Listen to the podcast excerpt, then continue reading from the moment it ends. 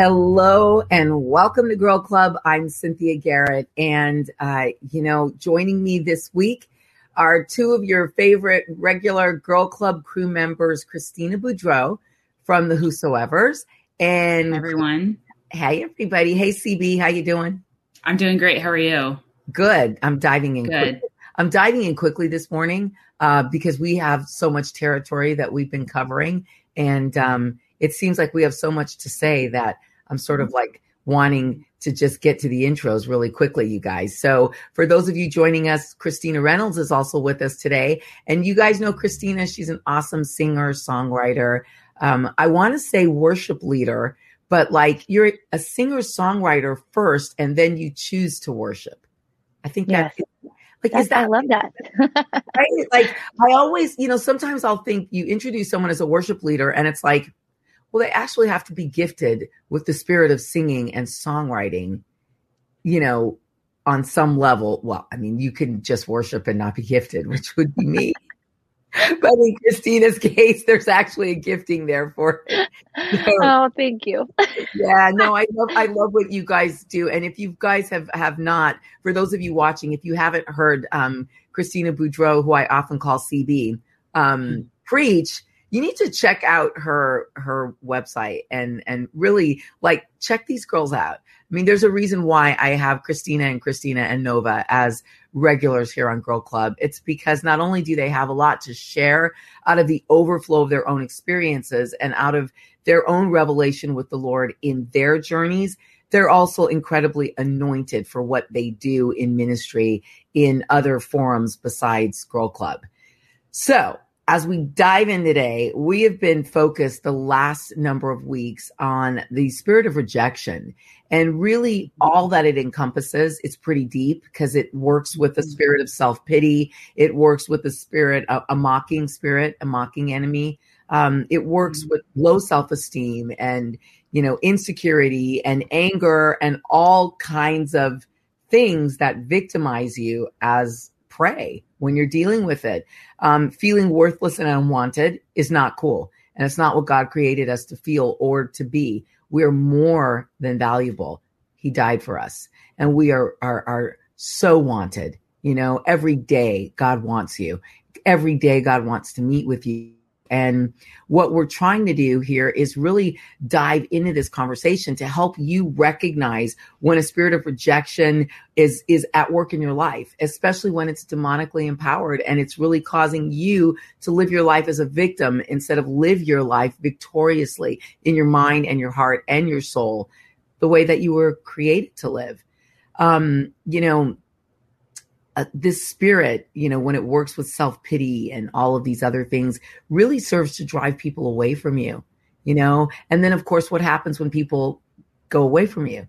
Then you feel rejected and abandoned. So it's like, whenever you're not living to the fullest of what God created you to live in, and whenever you don't have victory over this kind of a thing, you're in essence really and truly projecting failure onto your own life. And you will be successful in that failure. You know, it, it, it's it's because you you you isolate. Then you cause people to not want to be around you because they can't deal with what's happening. You know, so a spirit of rejection will kind of torture you with comments that sound like uh, you're a failure um, you always fail. You can't do it. You never do it. You're nobody. You never will be. All of these voices start to play themselves over and over in your head in the hopes that you'll just give up, you know? So I'm here to say to you, and we're here to say to you, don't give up. Instead, take a journey with us. If you haven't seen the past Girl Club episodes where we've really been dissecting these issues and dealing specifically with 10 potential indicators that you have a demonic spirit of rejection at work, like ripping up your life, uh, go back. Go to the Cynthia Garrett Ministries YouTube channel. Check them out. Go, you know, to Salem, Light Source. Check them out. Go to one place. Check them out on audio, on podcast. If you want to just hear and catch up to where we are right now today. And we're going to dive in at, at number 10 today. But I want to run through the 10 potential indicators that we've gone through in these last weeks. So the first was finding yourself comparing your circumstances or your situations with other people and never seeming to really measure up, right? The second was when you feel like missed out on life's opportunities and now it's too late. The third indicator is that is that no amount of encouragement is enough to convince you of your worth. Ever feel that?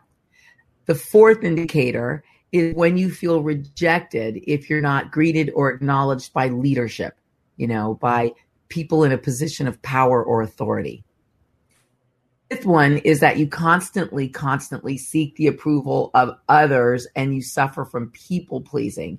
So, in essence, you've lifted the opinions of man onto a throne rather than the opinion of God.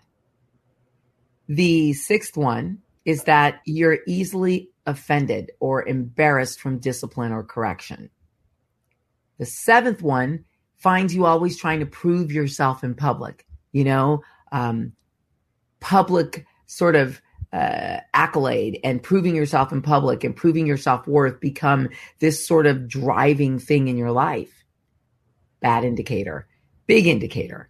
The eighth one is that you feel like you're on the outside looking in during interactions with people, which is an interesting one because some people actually feel disconnected from themselves when they're dealing with other people. They're not really present. They're not really there. They're basically on the outside of themselves, criticizing themselves or feeling some kind of emotional brokenness, you know, from the outside looking in.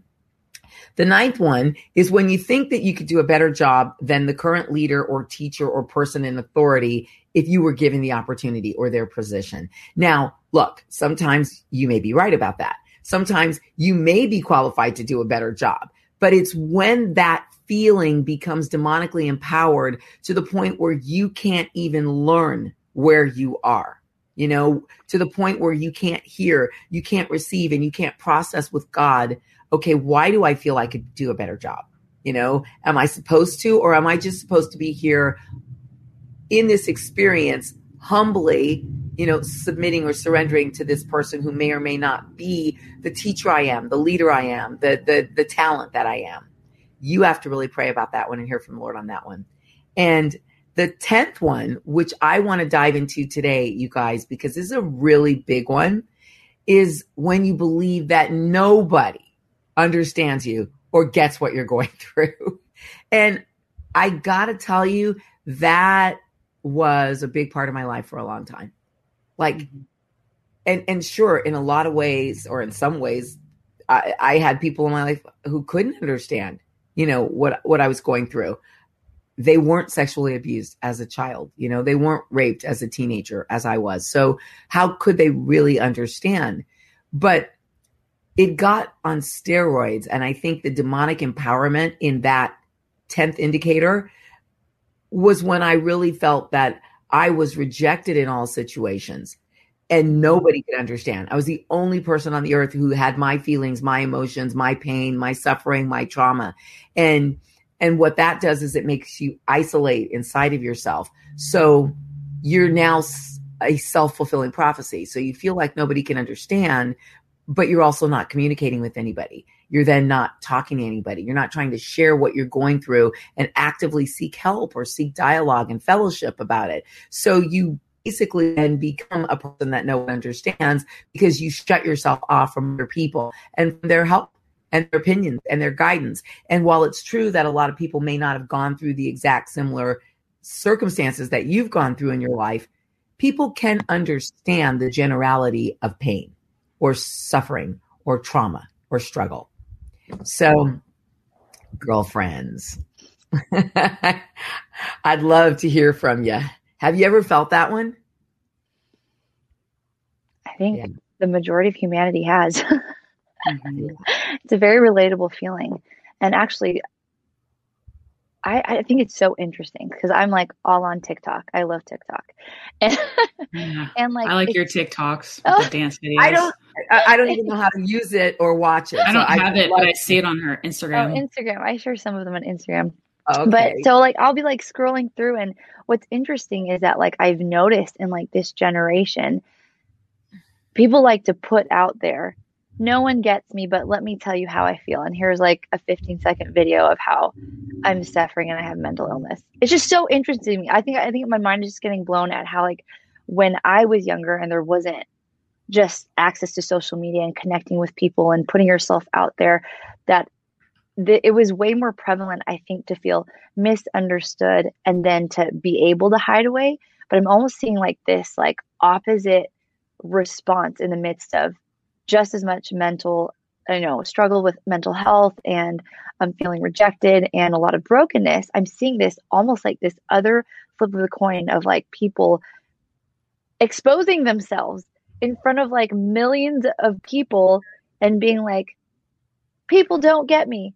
But this is what I'm going through. It's so weird. I don't know. It's so this isn't like my experience, but I'm seeing this like shift in the way that that young people are like dealing with this type of rejection is I'm to you know maybe they're like inwardly like very like uh not letting anyone in but yet on social media i mean the amount of like I mean, the amount of videos that I see of like emotional breakdowns.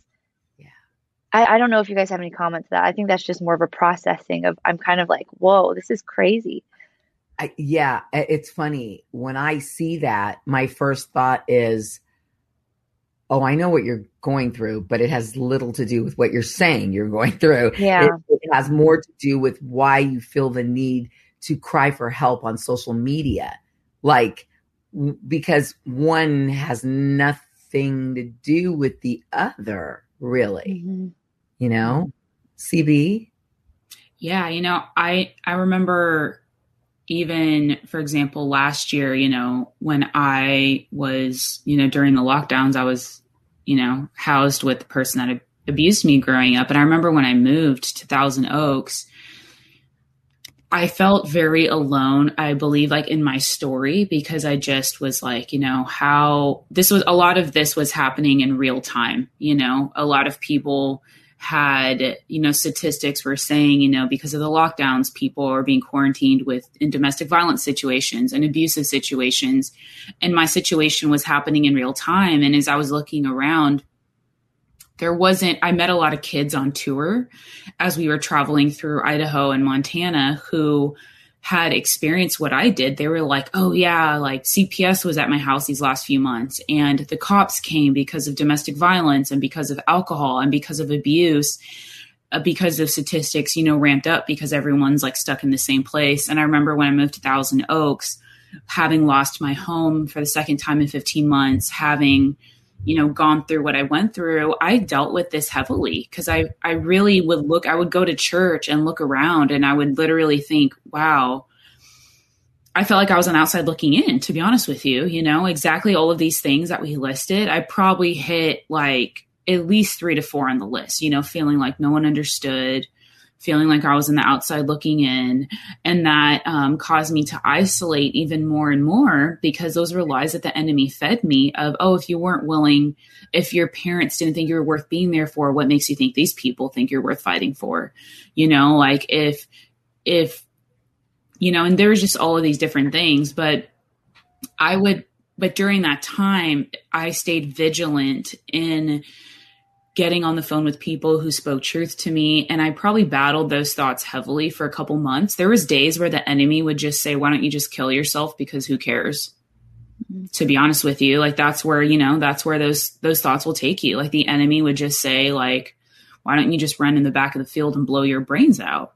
Because i think that's where if we don't allow if we don't submit those especially through our circumstance like that and one thing i love about what something that christine caine says she says like that the truth of God will always override the facts of your circumstance, right? And so for me, being completely abandoned by my by my family, by my parents, having them choose my abuser who has been completely destructive in my family over me, who's who I've, you know, I've been there so much for my family and really believing like, wow, like is this all that I'm worth to them after everything I've I've been through with them? And this is like your blood. This is not even like a friend or a church people. This is like your blood. But I remember hearing that quote from Christine Caine, and I think it was from her book Unashamed. But really, what I've realized is that the facts of what I was going through was, you know, I was quarantined with my abuser and all these different things. But the truth was that God loved me so much that he removed me from that situation and put me in a better situation. So even though I was in a really good place, even though I was in a healthy church, healthy community, I really pushed people away for a long time because I was like, you don't understand me. You drive a Tesla and live in a nice house and wear expensive clothes. What do you know about my suffering? But in the process of doing that, I believe it slowed down my healing and it slowed down like love to flow into those parts of my heart that God really wanted to heal. And now I'm at a point where I've really opened up the doors to my heart. You know, I think I started doing that in December last year. It took about three months to really just let people in, to really let people love me. And I stopped isolating and I stopped uh, taking things personally. And I really had to get victory over those thoughts. And today I'm seeing my parents for the first time in five months. And, but it's on my terms of saying, you know what? I don't need anything from you. I don't feel rejected by you anymore. I don't feel abandoned by you anymore. I feel victorious. I feel whole. I feel healed. And I can now meet with you in a middle place in Orange County. You know, parents live in Riverside County and offer just my time as, oh, I'm going to be in relationship with you, but I don't feel like I need anything from them anymore. So it's still a process, but that spirit of rejection, if it's not, if you don't really battle with scripture, like you, it could lead to thoughts of, you know, the enemy saying, why don't you kill yourself? Why don't you do this? Why don't you do that? Because that's the pattern it leads down if it's not checked. So. Yeah. Yeah, I just keep thinking like there's this quote where I don't know if it's C.S. Lewis or someone else, but it says that uh, that isolation is the devil's playground, and like mm-hmm. isolation really is so dangerous when you start. There's one thing to like. You, you, and you know Christina and Cynthia, like where you have to guard your heart. You can't let everyone and their mama oh, into yeah. your heart. You know, there is like a healthy line of like, hey, I don't trust you. I don't know you. Like, I'm not just going to give my heart away. But Right. There's like this line where it goes into I'm just going to block everyone out and I'm not going to allow anyone to talk to me. I'm going to hide away in my corner and I'm going to let these voices have a heyday in my mind. And like you said, like suicidal thoughts are like right around the corner because I've felt the same thing in isolation and in and in well they don't care they would never know they're privileged they're I, I mean I hate going down like the race issue but that's how I felt I felt like being Asian American mm-hmm. living Asian American living in the Midwest and going through my own issues, I felt very like I don't belong here. Like, you know what I mean? And it can right. easily turn into just like isolation is so dangerous, you know? Mm-hmm. Yeah. Oh boy. That's so true. And it's it's it's like you know, I always say it. It's like it's in it's in that place of isolation where the enemy's voice is louder than God's voice. You know, mm-hmm. scripture says, be still and know that I am God, right? Yeah. So there's a there's a place of stillness before God where you can know God. It's you and it's him and it's it's it's it's sacred, right? But then there's also that enemy's place which is very interesting because isolation and stillness are completely different things, mm-hmm. you know, right? And like, so I just, I don't know, that just hit me as you were talking, Christina, how isolating hmm, is really dangerous. You know, isolating is I'm going to go over here in this corner and be silent and hide because nobody gets me, nobody cares, nobody loves me, and you know all the enemy, all the enemy's voices and statements are on the treadmill. You know, uh, mm-hmm. you're worthless. You're in the isolation. Your list of failures is magnified, and you don't even see your list of successes. You know, so but in in the place of stillness before God, you know God. Mm. You, know, mm. you get to know God. You get to go deeper with Him. You get to hear Him you know and and i look and i think it's one of the reasons why you know we often talk about social media but i think it's one of the reasons why social media is such a hugely dangerous tool that the mm-hmm. enemy can use if you're just out of control always on social media addicted to social media using social media to feel like it's a place where you can be understood and affirmed and liked because i mean it's no wonder to me that famous people, if you guys remember, like in the last couple years, like Anthony Bourdain, and we had all these like successful celebrities and people committing suicide.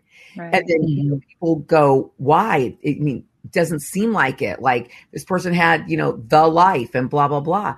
Well, you know, I've experienced fame, you know, in, in, in the sense of, you know, being known by people and success. And now you're on television and, you know, you're living your dreams on the outside but on the inside you're you realize you feel totally alone and isolated on the inside.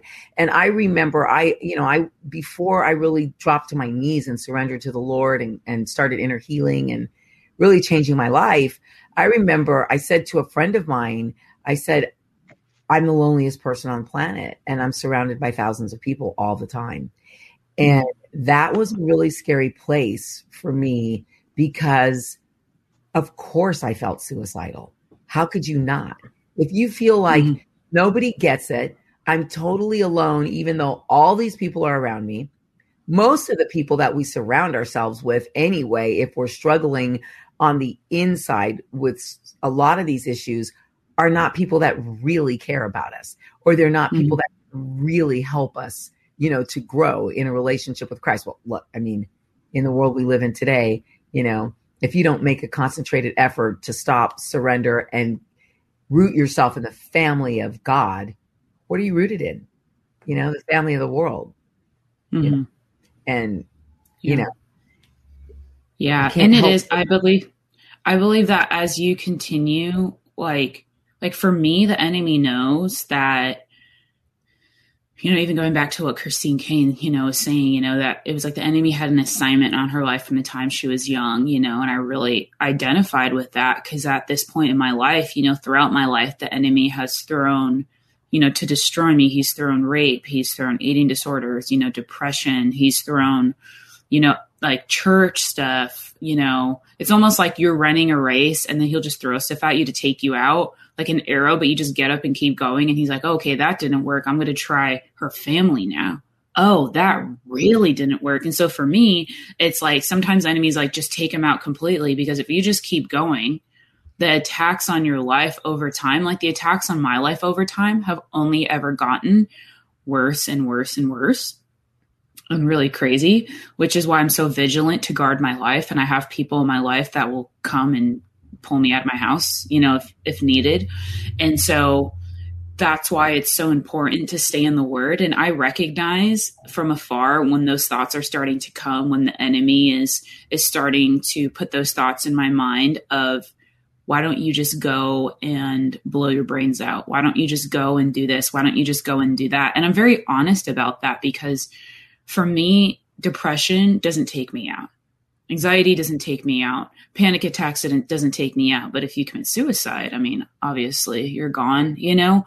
So just realizing that the enemy attacks different people in different ways. And anytime the enemy wants to attack me, I sense that spirit of suicide from like, you know, and the, it's starting to come from the distance. And I'm like, oh no. And I just rebuke it in Jesus' name because if I lay down and let that thing take over, um, I'll be buried somewhere. You know what yeah. I'm saying? If we're all honest. So yeah.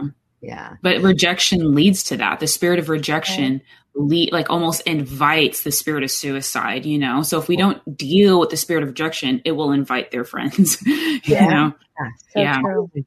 totally.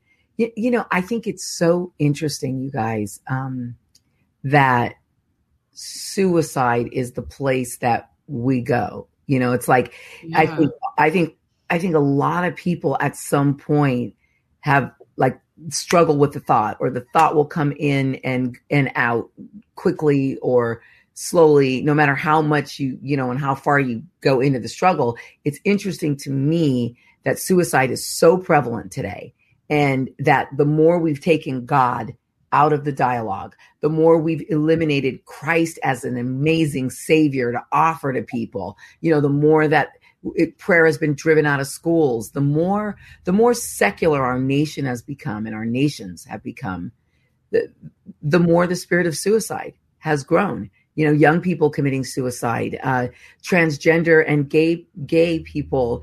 Um, the suicide rates are super high, and I, I, I you know, I've, I've had this dialogue with transgender people before who, you know, basically there's a euphoria that happens. Like you fight to like change yourself, to believe whatever you're being told about your identity that's that's not the identity God birthed you with, right? Mm-hmm. And so, you know, it's like you fight, fight, fight, able to live authentically and to be able to do what you want to do in your truth. And then they'll go through a, a, a lot of them that I've spoken to, male and female, will go through the the process, the sex change process. And there's a euphoria when they finally do it because they feel happy. They feel like they've now gotten in their real body. They're now the authentic person on the outside that they want to be. The scary thing is that 100% of them all experience the passing of the euphoria and the onset of the reality that you may be able, you may have changed your body, but wherever you go, there you are. Your issues are mm. still the same. You know, you don't get delivered from your issues. Straight, gay, transgender, black, white, yellow, brown, red.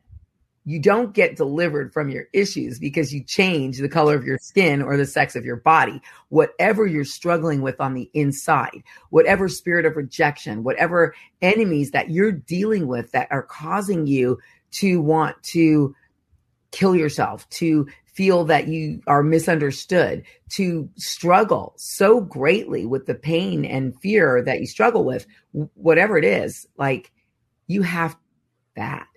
Those emotions don't have a color or a sex attached to them. They're real. And the only thing that can deliver you through that and from that is really and truly to get on your face and confront the Lord, your creator. What's your identity, you know, as determined by God? Who are you? You know, and look, I mean, it, it's not a surprise to me that this this always leads us back to the question of identity. You know, um, we struggle, right? Like it, it does. We struggle so much with all of these things because we don't have a firm grasp and a firm commitment to our identity. I think, I think, it, I think really there's like, you can, for, for all of you watching, you can understand your identity in Christ, but like for me, a firm commitment to my identity in Christ because they're different, mm. right? So like, and that's like one of the indicators was you never, you, you know, no matter how much everybody tells you how great you are, you just don't believe it. Well, that's because I think you can hear everything God says about your identity. You know, the the word of God says, I'm more than a conqueror, right? The word of God says, you know, with God all things are possible the word of God says, I am the first and not the last. The word of God says, I'm an overcomer. I'm an achiever. You know, it's like all these things. The word of God says that I'm part of his family. I'm an heir, you know, to the promises of God. I'm a daughter. You know, my father is a king. Like the word of God tells you all these incredible things. But at some point, I realized in my own journey, and I realized watching other people, like you can hear this stuff but the reason you don't believe it is you're not making a commitment to believing it. And I, when I, whenever I feel a struggle, it's like you said, Christina, uh, Boudreau was so, you can feel it coming from far off. It's true, right? Like you start to feel like, oh, here comes that struggle. Oh, here comes that voice. Oh, here comes that feeling, that emotion. Okay. Now, and the more mature you get as a believer, you do see it that way. And here it comes. And it's like, Okay, now what am I going to do in response to that? Now, sometimes the answer is, I want this pity party. I'm going in.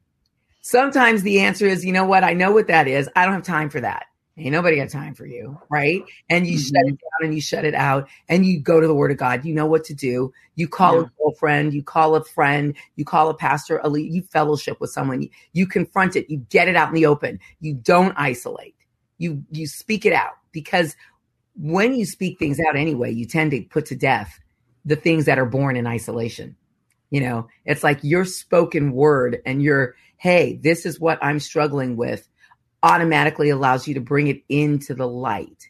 Yeah. In the light it's exposed as something that's from the dark, not from the light. Mm-hmm. That is so good. Can I just say about that whole the whole issue of like yeah keeping something in the dark that along with isolate that that goes hand in hand with isolation i think a lot of the times we isolate is because there's a lot of shame uh, you feel ashamed you feel misunderstood but it's really because you feel like oh the rejection you know there's just so much shame involved in rejection and then even over these last few months i've been thinking a lot about you know sin even i mean agreeing with rejection is sin agreeing with self-hatred is sin you know, mm. agreeing with the fact that agreeing with the lie that I am worthless. That how dare how dare I? You know what I mean? But like I love what you said about bringing it to the light, and there is a place to go. I need to speak this out loud. I need to go to my husband and be like, babe, today I feel ugly. I feel worthless. I feel like a failure. And it's interesting because there is power in speaking out these things, almost confessing them in a way of like I've been agreeing with this because there's something about speaking out loud and you get it out of your head and out of your imagination, you know, your thought life and it almost breaks the power of it. I don't know if you ladies have felt that or for example, yeah. if I've had a crazy dream that like, oh my god, my husband was cheating on me. I could be in this world of like emotions that's all fantasy and I could all I have to do is say it and I laugh there's yeah. something about bringing things into light, and nothing good comes about covering yeah. darkness, about keeping something hidden out of shame or fear. Like, I have not seen anything good come out of that. And that goes for, we won't go there, but that goes for other things too. That just, it standard. Don't keep things yeah. hidden. And there's no shame in voicing out the lies for in order for you to go, oh my gosh, I can't believe I've been believing that or agreeing with that. It's amazing what will happen. Right. There, you know, I take it very seriously when Solomon r- writes, there is nothing new under the sun. Yeah. There is nothing new under the sun. There is right. no struggle. There is no thought. There is no experience that is shocking to God. Right. God's mm-hmm. not seen that one yet. Oh my goodness. And that's where the yeah. lie of nobody understands me is is laughable when you really get into it of course you're under first of all you're understood by god he sees all comprehends all knows all and is waiting yeah. to bring him all so he can deal with all you know mm-hmm. but he also has people and there are people around you that you just got to start opening up and getting the stuff mm-hmm. out you know christina it's like crazy because you, the second you you you know get it out of your mouth I, I remember look i used to struggle with something it was really bizarre and I was really convinced nobody else went through this one. Um, and when my husband and I first got married, uh, because I was sexually abused as a little girl, raped as a teenager. So for those, for some of you who know my testimony, Christina and Christina and I have very similar, you know, some similar things that we've dealt with in, in, in terms of sexual abuse. So when I got married, be, because sex, now I also, I, I got married after being celibate with my husband for years, but for many, many years after my abuse and before my marriage, I was not celibate. And as a matter of fact, I really learned to use sex to control guys and protect my heart.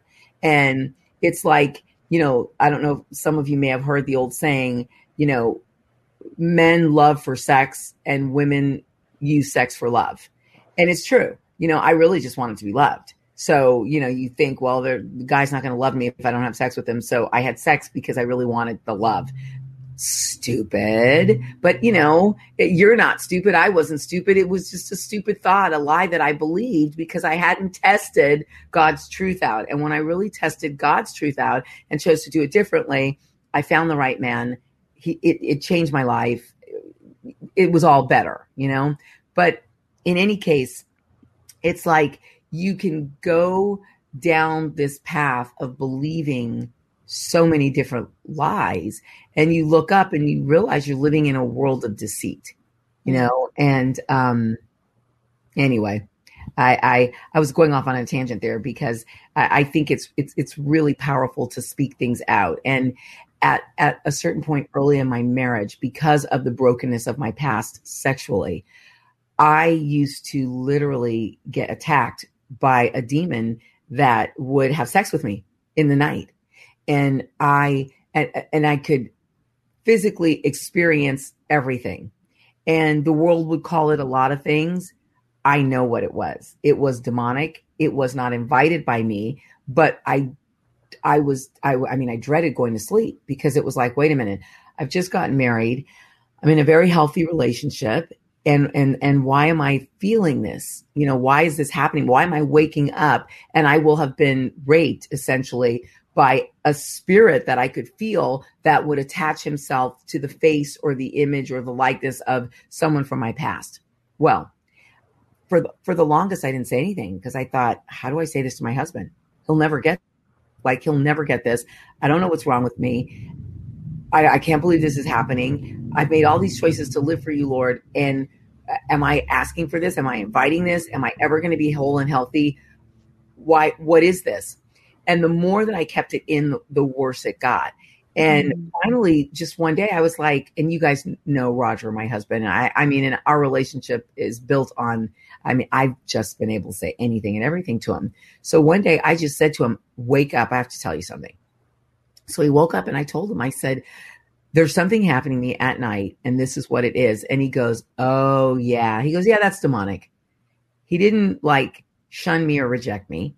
He wasn't shocked or surprised because he'd heard it before from other people who'd experienced sexually abuse, sexual abuse in counseling with them or in prayer work with them. And all of a sudden I realized, oh, the enemy wanted me to keep this in and silent and on the down low so that he could destroy me from the inside out. Okay. So this but, lady who's on here saying she was raped by a demon. But now, but now that it was out there, right? Now that it was out there that I was experiencing something in my sleep, it's like all of a sudden it was powerless. All of a sudden it stopped because I took authority over the enemy. I'm like, Satan, I reject whatever this spirit is that's trying to make me feel like you're raping me or having sex with me in the middle of the night. Um, I think some people probably have called it like, you know, called it with men, uh, other kinds of dreams, but I actually think it's all very spiritual. So in any case, once it became powerless over me, I realized it was a tool in my hand because now when I counsel with other women who are sexually abused, 90, nine times out of 10, those women have, are experiencing the same thing and guys too. And it's such a trip because I have zero shame about getting stuff out anymore because I know that there are people all around the world who are experiencing the same things, who have gone through the same things, and God is on the throne. He's never off the throne. He's never shocked. He's just waiting for us to get those things out and to realize the power we have over those things in our life because of Christ who lives in us and the fact that we're able to do all things through him who strengthens us. So, you know, I don't, I don't know if either one of you have ever gone through that, but it's it was crazy. I, I can definitely relate. I I don't think you're the only person, especially when I was like newly saved as well and lived like a pretty crazy lifestyle prior to like giving my life to the Lord. I've had I think I even called you one night because I was so traumatized and I don't know if you remember this was years ago like uh maybe how long have I known you? I don't know, but it was like like seven or eight years ago. How long have I known you? I can't remember, but it was really bad. Yeah. But I remember yeah. I called you and I was just like, I don't know what to do. Like I feel traumatized, and and and I don't know how because I've been making decisions and living for the Lord for X amount of years. I'm married. I have kids. Like what is going on? I feel tormented, but it really did come. I had to reach out to you. I had to talk to my husband, and I had to actually walk through I had to confront it and walk through healing. So this lady you know? was on here saying she was raped by a demon. Was this after she was saved? Oh, I, oh, so I had a friend that just sent me a question about you know about what you're talking about it's like the spirit of incubus and succubus and we've talked about yeah. that you know what you experienced so yeah. her question is did it happen before you were saved or after you were saved Oh, after I was saved. After it happened yeah, before I was saved, but it also mm-hmm. happened mm-hmm. after I was saved. And and mm-hmm. that's actually a great question, and it's a good question because yeah. a lot of times you listen in church to church doctrine, church theology that mm-hmm. will say things like, "Well, a saved Christian can't be demonized." Oh, really? Well, I was. So mm-hmm. so tell me that my truth isn't true, and I'll tell you yeah. that's wrong because my truth is my truth, right? So mm-hmm. Um, and I've met tons of people who are saved, who experience these things and they don't want to talk about it because of parts of the body of Christ or the church that say this stuff can't happen. Really? Yes, it can. I mean, I can. Mm-hmm. I mean, we could go all day long on stories of stuff that can happen to saved people after they're saved. Mm-hmm. So, yeah, yeah totally. It, before and after I was saved, and it didn't. And I think that's because the brokenness was still there. I was saved. Right. I was saved, but I still had the brokenness of my past. I still had doors to close. I still had things I needed to confront in the name of Jesus with the power of Christ now and the knowledge of God in me and and knock those things out you know and right. shut those doors and take authority over those enemies and and it's uh, to me you know my husband often explains it as like being a boxer so like you're a mm-hmm. boxer, you get in the ring. God's God has trained you. You've trained for months. It's now time for the fight. You put, and, mm-hmm. and, then, and then a lot of times we go, oh my God, I don't know what's happening. God, please help me. While you're taking punch after punch after punch, and God's like, no, I trained you. You have the boxing gloves. Put them on. Pow, knock mm-hmm. this issue out. And that's mm-hmm. that's by the way part of getting things out and not feet not yeah. going to a place of isolation and feeling like nobody gets you or nobody gets it or yeah. understands. Part of that is part of that is why you put the boxing gloves on and you knock mm-hmm. the issue out by talking about it, by getting yeah. it out and calling mm-hmm. it to the mat. Yeah. Yeah. So my friend, my friend's question, uh, she sorry, she just has a follow up. Um, is a lot of people believe that you can't get oppressed or harmed by demons once you get saved, um, let alone raped by demons. Can you um, can you clarify that? Yeah, um, it's sort of I think doctrinal differences, the theology yeah. differences. Like yeah. you know, for example, uh, my husband's mentor, one of his mentors was yeah. Chuck Smith who started yeah. the Calvary Chapel movement, right? Yeah. And at Calvary, I mean, they believe in, in, in large part, I'm making big generalizations, but that Christians can't be demonized. Well, but when they get difficult cases, they send them to my husband uh, of yes. Christians who are demonized, right? So, mm-hmm. Um, my husband dealt with a woman who was saved who actively was leading people to, in gangs to Christ by the boatloads. She had an incredible ministry, incredible calling on her life.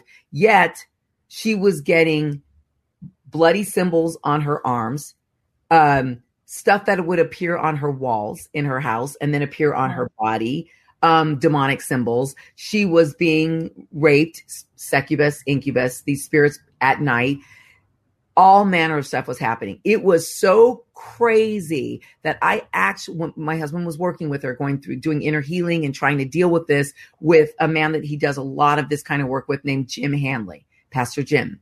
Pastor Jim actually went through my inner healing with me first, and then my husband took over at a certain point. But um, when they were dealing with this issue, I literally told my husband, okay, you can't talk about it in the house because it was so right. way out there and it's stuff that Christians just don't talk about. But mm-hmm. but it was happening. It was happening yeah. with this incredible woman of God. So yeah. yeah. Through the course of victory, breakthrough, fall back. Victory, breakthrough, yeah. three more attacks. Victory, breakthrough, 10 more attacks. Right. It finally came out in prayer one day. She admitted that she had had a boyfriend when she was younger that she would have sex with and he would like he would pretend that the bed was a ritual altar and wow. he called himself the prince of satan the, the prince of darkness that was his nickname it was like she was so embarrassed and ashamed to ever tell anyone that mm. so she kept it she just kept it and wow. year, now two years into them trying to help her and not understanding why are we not getting a total breakthrough over this issue she finally confesses this one day and literally confessed it, prayed over it. It finally stopped. Come on. Mm. So I love, yeah. can I just, just because I'm going through such a serious season of healing right now, is mm-hmm. like, I, I, think there's a, there's a difference in like op- oppression can be intense. I mean, look at Job. He, I mean, oh, yeah, God yeah. let Satan test him, killed mm-hmm. his family, afflicted him with boils. I mean, that is biblical. You know what I mean? Um, Yeah. So, like, I think there's a difference between oppression and possession. And I Yes. think the, maybe the amount of oppression is also, I, I don't quote me on this, but based upon like your agreement with something, or if there's a brokenness or a situation where you opened up yourself. Yes, you're not acting that out, but there is a part of you that was opened up to that. And like you said, Cynthia, shutting that door is really important because I'm even finding now, like, Yeah. oh my gosh, like almost 15 years into walking with the Lord now, like these little moments in my childhood that I said, I will never let this happen again, or this is the only way to protect myself. And then the way that it's expressed is in ways that I would have never known. Like how it's affecting me Mhm. now is completely blowing my mind. Yeah. So that's that's I just want to kind that's what I think the clarification because yeah. possession means that you are inviting it or you Yeah. made these decisions for a very long period of time to where Mhm. you basically have invited it and then Yeah. oppression can sometimes i think look like possession but there's a, a marked difference does that make sense Yeah, that's that's yeah, that's good. And Yeah. this, th- yeah, this lady was definitely. It's interesting. She was oppressed in some ways, but then there was a possession that was going on in some ways too. And and she didn't even. You know, it's interesting. I don't think she wanted to be secretive. But that lie of the enemy that nobody's going to get this is Mhm. so powerful that it's like you tell the you tell 99% of the truth but that 1% is just too ugly for the, for everybody else to hear Oh, Yeah. you know and it's like it- it's like oh you know that is it's the enemy. It's just so is is that almost can you almost say that like hiddenness even to for a small little thing is almost the same as agreement? I mean is it safe to say that? I mean wow I mean, I don't want to get super technical because I don't think God is technical at all. no but I that's really good. That's really good christina because you know we can say things out of our mouths and not realize we're partnering with the enemy over our life you know or Right. over a situation or a hope or a dream or whatever. You know every time you say which is what this spirit of rejection does i'm so stupid well i'm too fat or i'm not talented enough or i don't have enough of this i don't have enough of that. Really? Why are you continuously part the enemy right? It's james the power of life and death are in the tongue and i'm not Mhm. talking about the power of positive confession. I believe i can fly therefore i will i'm not talking about that. I'm not talking about being your own god. I'm talking about truly the power of life and death are in the tongue. And you need to prayerfully watch what you say because you can say things that agree and covenant with the enemy. Now it's interesting the question you asked christina because hmm i mean it could be a little bit of both. Maybe hmm what do you think I, I like I said, I hate to I hate it like now that I'm older in the faith, I just hate it when people are like, it's only this way and this goes for everybody. You know what I'm saying? Because I don't think God is like that. Right. But what I've been realizing in my journey of healing is like, wow, like it made it made like this lady that you're talking about, it may be a memory or or even like a situation that you forgot about because it's been so long ago, but that still gives access. You know what I'm saying? So I think there is a reason as to why David is like, you know, Psalm 139, search me and know me and like let me know if there's anything in me, Yeah. any presumptuous sin, anything that's grievous to your heart that I don't even know about. Because I mean, I don't know, you guys know, like when you're when you experience trauma, a lot of the time you just a natural survival instinct will block it out. Yeah. There's a lot of things I don't remember. You know what I mean? yeah. but it really does take the holy spirit like bringing those things up and i don't think that the oppression i I think when the oppression starts like rearing its ugly head it's like oh okay good now i can deal with it because i don't think we're always aware of every little thing that we did or right. or made agreement with because for one it's all under the blood two i don't remember a lot of things on Yeah. purpose Yeah. you know Yeah, a lot of look. It, is a coping mechanism that a lot of people. I mean, a lot of people who are abused uh, or traumatized in some way block it out. I mean, I used to. It's really crazy when I was going through inner healing for a lot of these Mhm. issues. I used to. I there was a point when we would go into something where I would fall asleep, literally. yeah oh Like yeah. we're sitting here and all of a sudden I just go to sleep. And it was totally demonic. It was totally demonic. I I would get exhausted and fall asleep, and it was like mm-hmm. because Satan is so tricky, he will do anything to keep you from walking through the door called breakthrough. Like yeah, anything, yeah. right? Like yeah, it's stupid. It's like really, I'm yeah. gonna fall.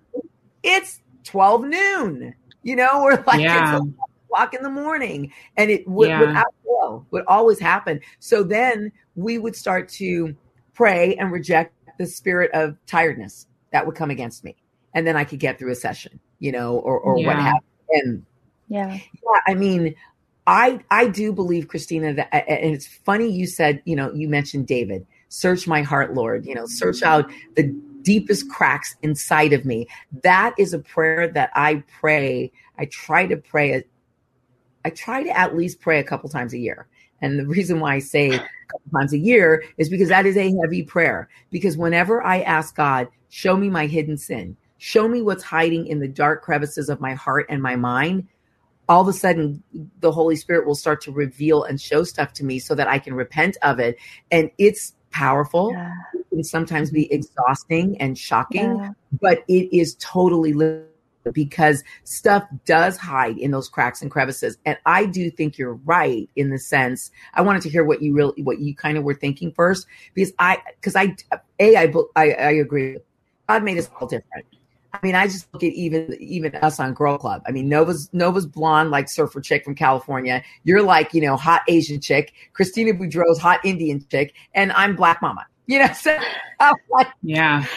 Just think we're so different, and I I know I have girls watching from all over the world, right? And we're all different. So if God made us all different, while the Word of God is absolute, the way the Holy Spirit uses, I think, the Word and communicates with us and the love language we have with the Lord is totally different for each one of us. So, you know, I think the absolute truth would be we can keep things hidden inside. They can be known to us, certain sin or certain open doors. We can recognize and know that it's there, or we cannot know that it's there. Yeah. And that's going to play itself out differently for each of us. Mm-hmm.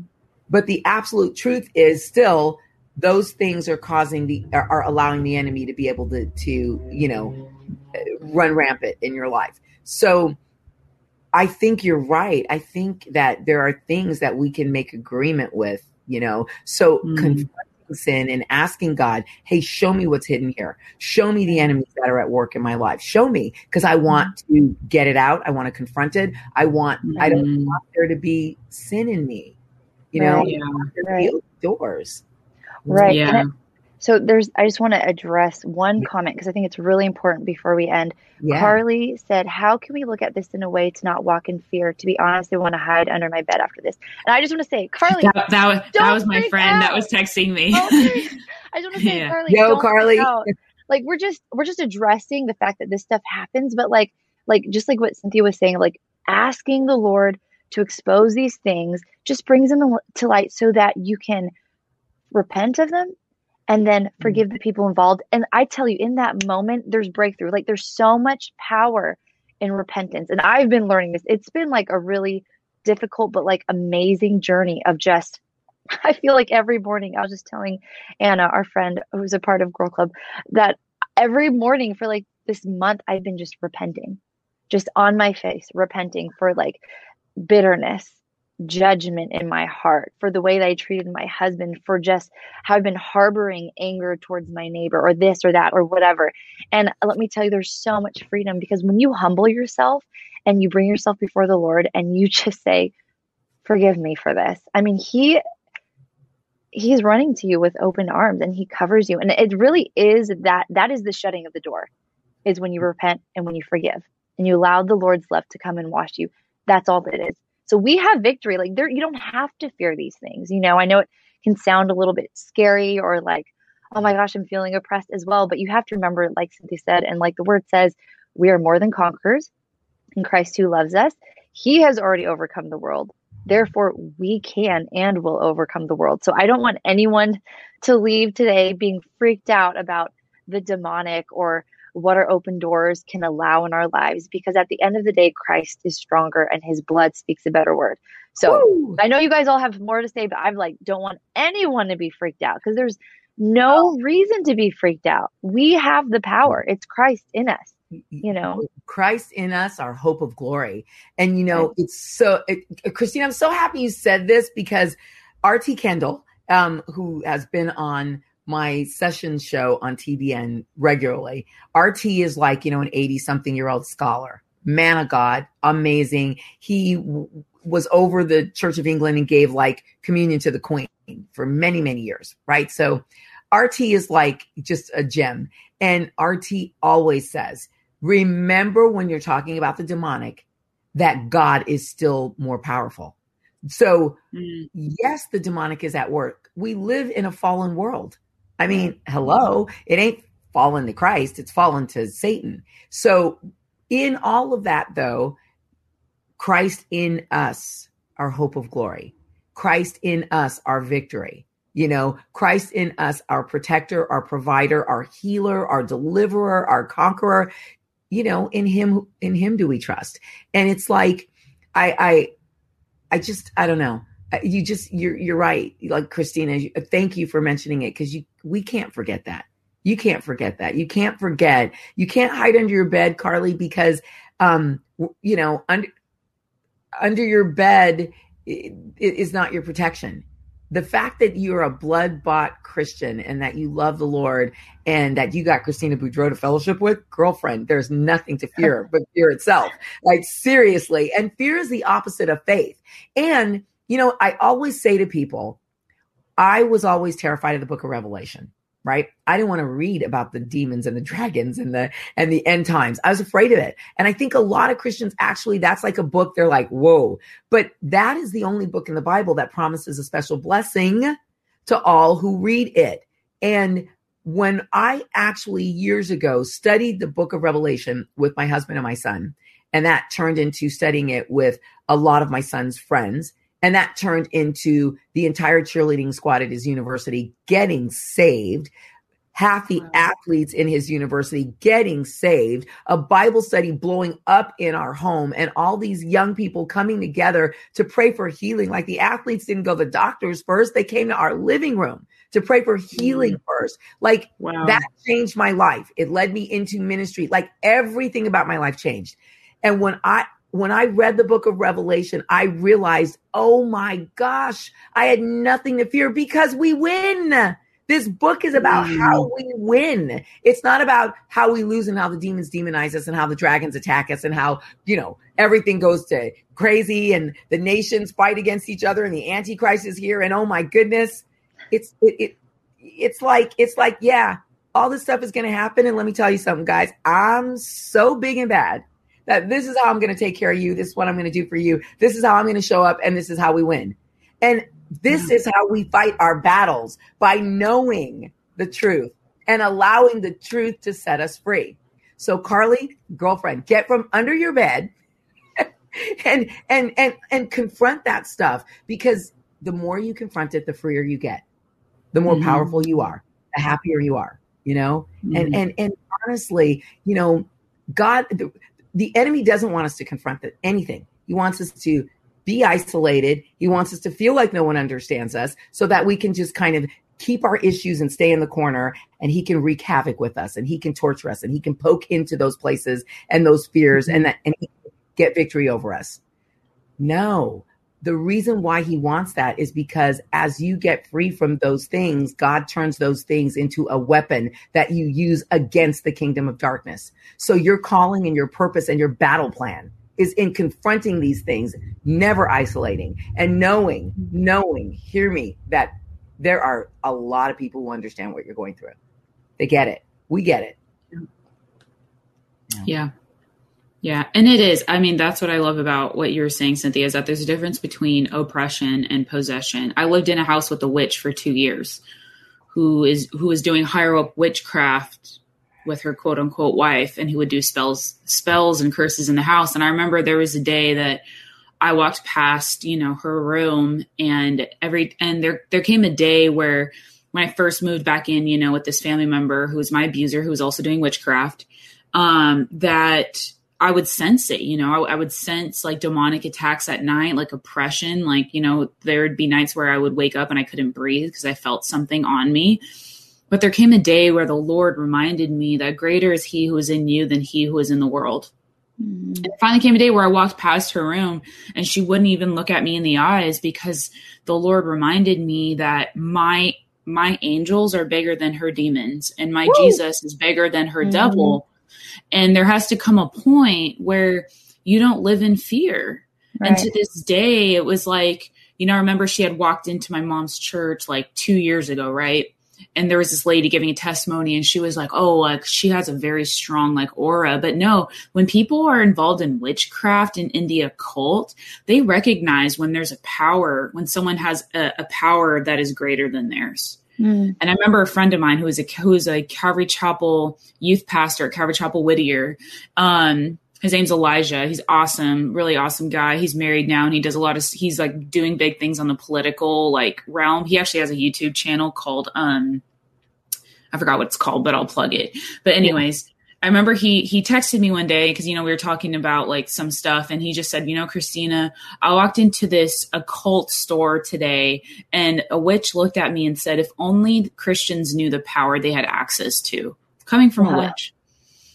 And it's like even the witches, even the demonic, they recognize that as soon as we understand our authority in Christ, mm. like as soon as we pick up our sword and know who's on our side, like my new tattoo you know it's if like if you were any braver you would be a lioness like from chronicles of narnia. Like you have to look at that scene from that movie you know when lucy is on one side of the river and the entire army is on the other side and it's this little girl versus this entire army. And aslan comes alongside of her and she just has this small sword but all he had to do was roar and this entire army was defeated. Like that's who we are. That's who we stand Amen. with so that's like right and and so it's like you don't have to fear these things and you don't have to fear the demonic and and run away because they're all under the feet of Jesus and the enemy is going to attack different people in different ways. Like for Cynthia that was her attack.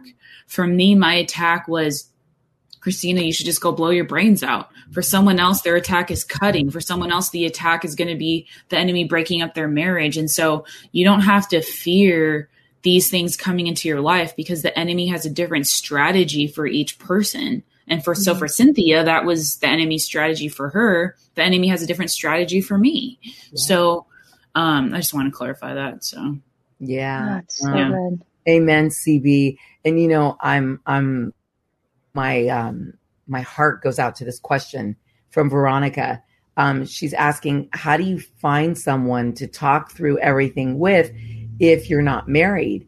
Well, you know, I'm I'm Christine. I'm going to let you answer that because, but I am CB. But I am going to say this much because I know Christina Reynolds and I probably have some insight into this. Like sometimes I um, am better off speaking to uh, someone else, you know, and not my husband because sometimes yeah. a, a woman may understand in a different way, or you know, so you don't have to be married. And who can you speak to? Man, you can you can speak well, first of all, write us an email, you guys. Hello at cynthiagarrett.org. And like seriously, if, if someone Veronica is you're vibing with and you one of us will take the time to like to answer you or to get back to you. I mean, part of the reason why I love these girls on Girl Club and why I am so passionate about this forum is because these are real chicks, man. They're like my real sisters in Christ. And and I know that every week when I come together with them, my week is impacted. My day is changed, you know, because of their knowledge and their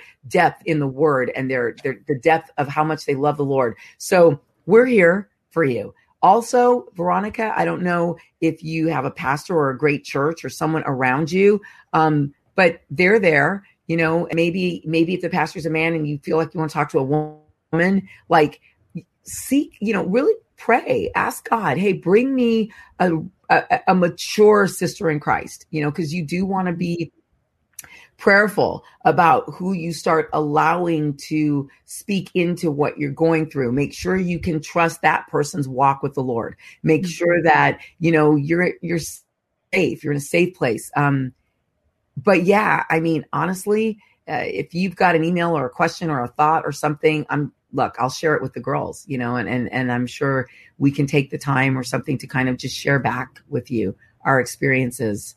Um, but Christina Boudreau isn't married, you know, so where do you plug in? The Whosoevers might be a great place to plug in. Yeah.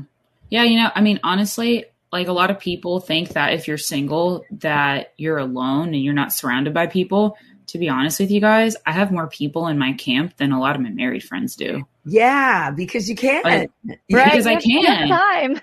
Yeah i have time availability yeah. like like my friends that are married with kids it's like dude like that is like your like your kids and your husband like that's like that that's around the clock. It's not a job that you clock in and clock out. For me, I can leave ministry, I can leave my photo shoots, I can mm. leave conversations, and it's me and the Lord. Like I spent the entire day yesterday just really resting from a lot of the grind I've been in and a lot of the grind I'm about to enter in the next couple weeks.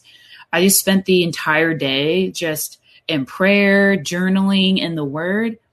I, like that's just the availability of singleness and that's that's going to end one day but I have a lot of people in my camp to where I have like four different women I could go to. I have like, you know, my whosoever squad. I have friends that are solid, and I have like multiple people in my life that if I'm dealing with certain things, I have like a whole database to choose from, you know, which are like people that have walked with me for a long time. And so find a mentor, find people at church, find try you don't bare your soul to people you don't know but just find people that are trustworthy.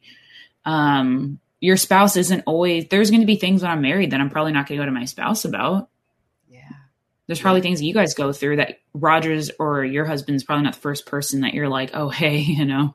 Right. i feel kind of fat today you know? You probably go to your girlfriends you know? So it's like yeah. build and your singleness build a community so that when you're married that community is like your like that's your camp of people that are guarding you while you're married. Because if you drop all your friends and your singleness once you get into a relationship and the only person you have is your spouse like that's really sad. Like you need people. Yeah and it can be very unhealthy. Yes. Because, yeah. you know part of the formation of your identity includes those brothers and sisters in christ that the lord has put around you. And you want mm-hmm. to bring your spouse into that you know, um, into mm-hmm. that completeness and that wholeness that you yeah. have found already prior, you know, um, love uh, the all the all the big Hollywood movies that teach us so much wrong. Like, you know, when Renee Zellweger looks at Tom Cruise and in in in uh, uh, I can't even remember the name of the movie, but she says, "You complete me."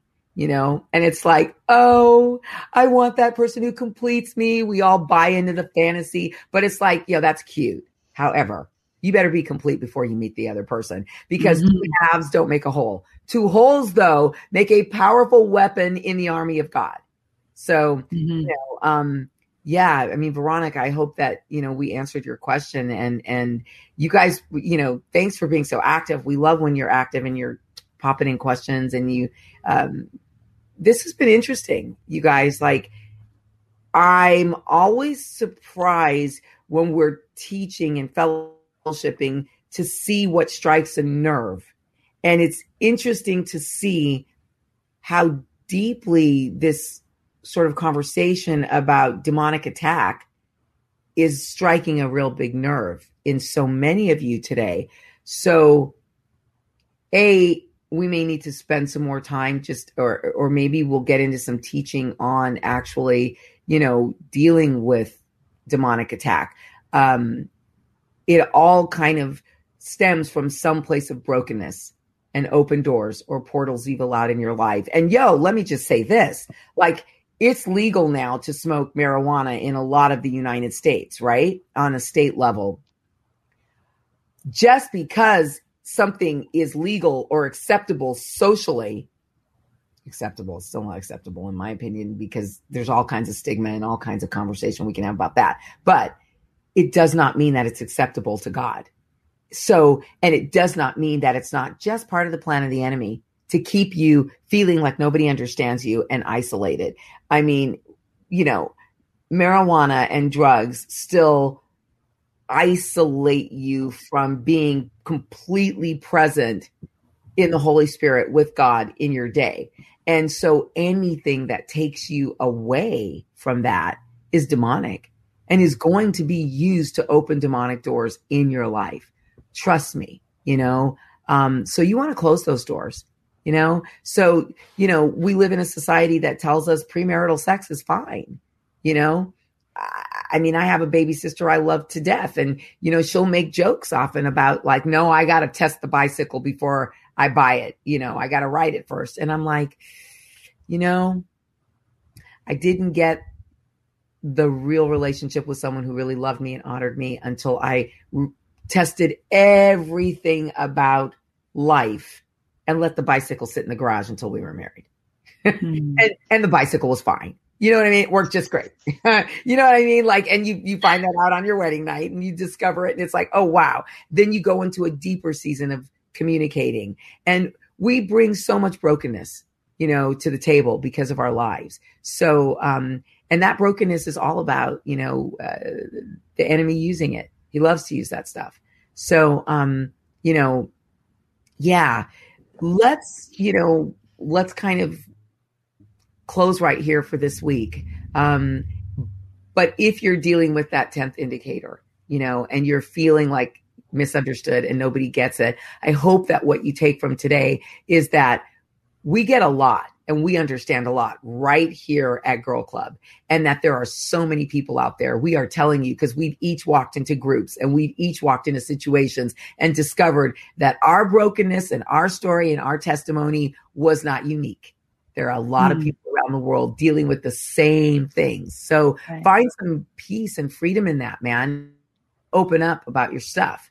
And next week, I, I think I want us to spend some time talking about okay, now what can I do? Some practical mm-hmm. tools and some prayer. Like also like Veronica in the name of Jesus, I just pray that you find what you need in terms of fellowship and someone to talk to. And I pray that you know that you're okay, you're great in Jesus name. And um you know, uh Carly, I think it was.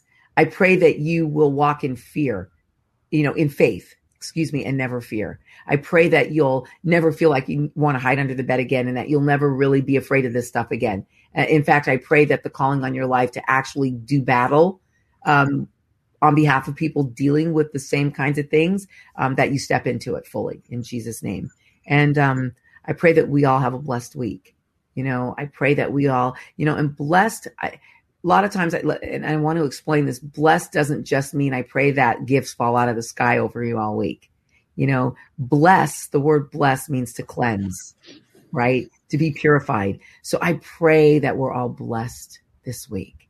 I pray that we really understand what the word blessing means and that we will love and value purification, you know, and God I will show us what's hiding in the crevices and the cracks and the dark circles of our lives and that you'll take out a broom and like show us where we need to sweep the house. In Jesus mm. yeah. Yeah. In Jesus name. Yeah thank y'all it's been an awesome girl club as always mm-hmm. always good. yeah it was good it was good well i guess from us to all of you We'll see you next week. Have a great week. See you on Bye. Bye, everybody.